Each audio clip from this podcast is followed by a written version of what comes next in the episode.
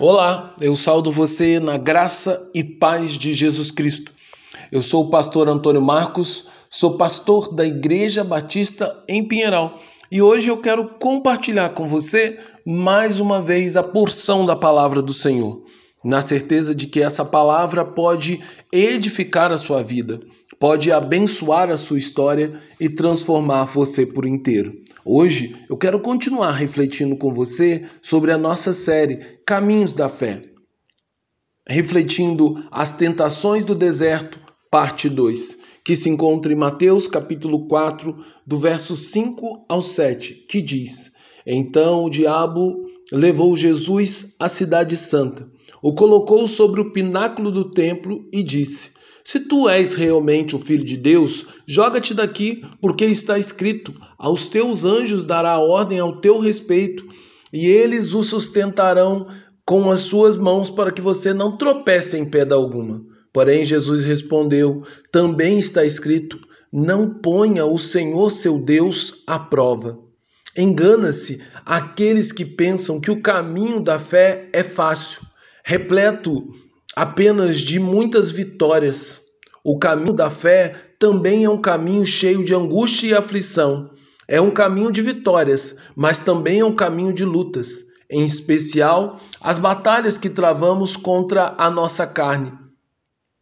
Elas acontecem no interior de cada crente em Cristo Jesus, onde vencemos à medida que matamos o nosso próprio ego, assim como abrimos mão daquilo que é a nossa própria vontade para nos sujeitarmos à vontade de Deus, naquilo que chamamos da vitória do Espírito contra a carne.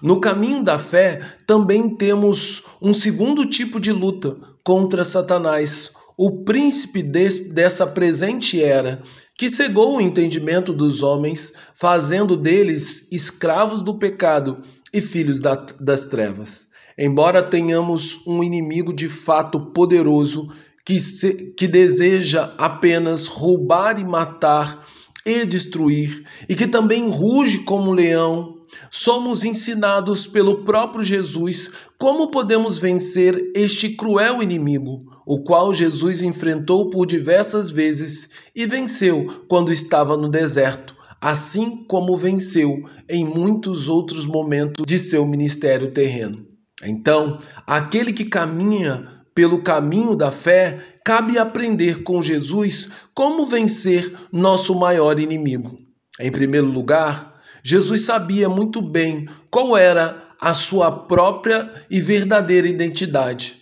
Assim, o diabo não conseguiu colocar nenhum tipo de dúvida ou medo no seu coração, mostrando que o verdadeiro caminho da fé é feito de coragem e ousadia, de quem confia no poder de Deus e sabe a sua verdadeira identidade. Em segundo lugar, Jesus rejeitou qualquer tipo de proposta satânica, onde fama e reconhecimento pessoal seriam as suas recompensas, porque todo homem e mulher que anda pelo caminho da fé, no final de sua jornada, deve almejar, acima de tudo, alcançar o reconhecimento de Deus, para, enfim, receber uma, um glorioso galardão da parte do próprio Senhor, ao qual nenhuma riqueza ou sucesso deste mundo poderá se comparar. Portanto, quando o diabo levou Jesus ao pináculo do templo, propondo-lhe que pulasse daquela altura a fim de produzir um grande entretenimento e um meio de diversão para os homens, nosso Senhor e Salvador Jesus Cristo recusou prontamente o convite de Satanás,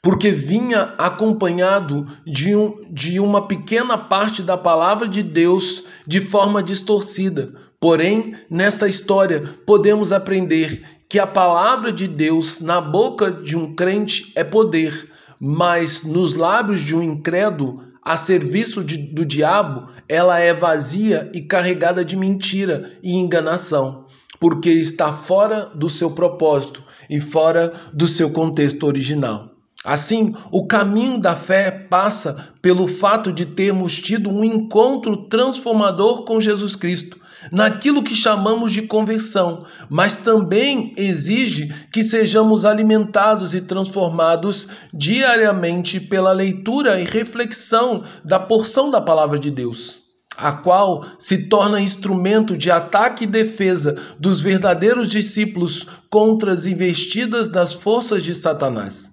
Jesus rejeitou cada tentação do diabo, dizendo: não, pois também está escrito,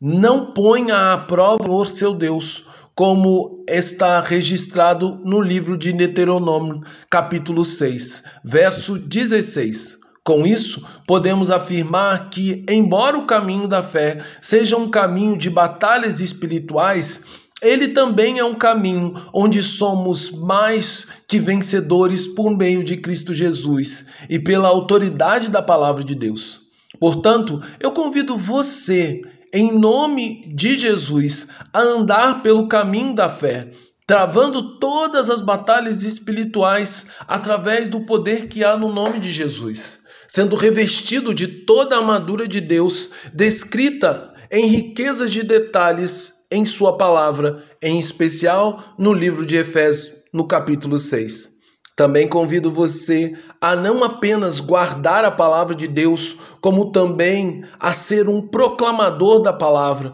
onde você estiver, levando liberdade àqueles que está, àquele que está cativo pelas forças de Satanás. Assim, minha oração é que possamos nos revestir do poder e da autoridade de Deus, proveniente do Espírito do Senhor que habita em nossos corações, de forma que, pela fé, possamos vencer as batalhas em nome de Cristo, para a glória e louvor de Deus Pai, de nosso Senhor e Salvador. Agora, que o amor de Deus Pai, que a graça do Deus Filho e que o consolo do Espírito repouse sobre nós, de maneira que possamos dizer não para o diabo e dizer sim para Deus, de maneira que possamos lutar as batalhas em nome da fé, sabendo que nós somos vitoriosos em Cristo Jesus. Porque isso, meu amado irmão, isso é caminho da fé.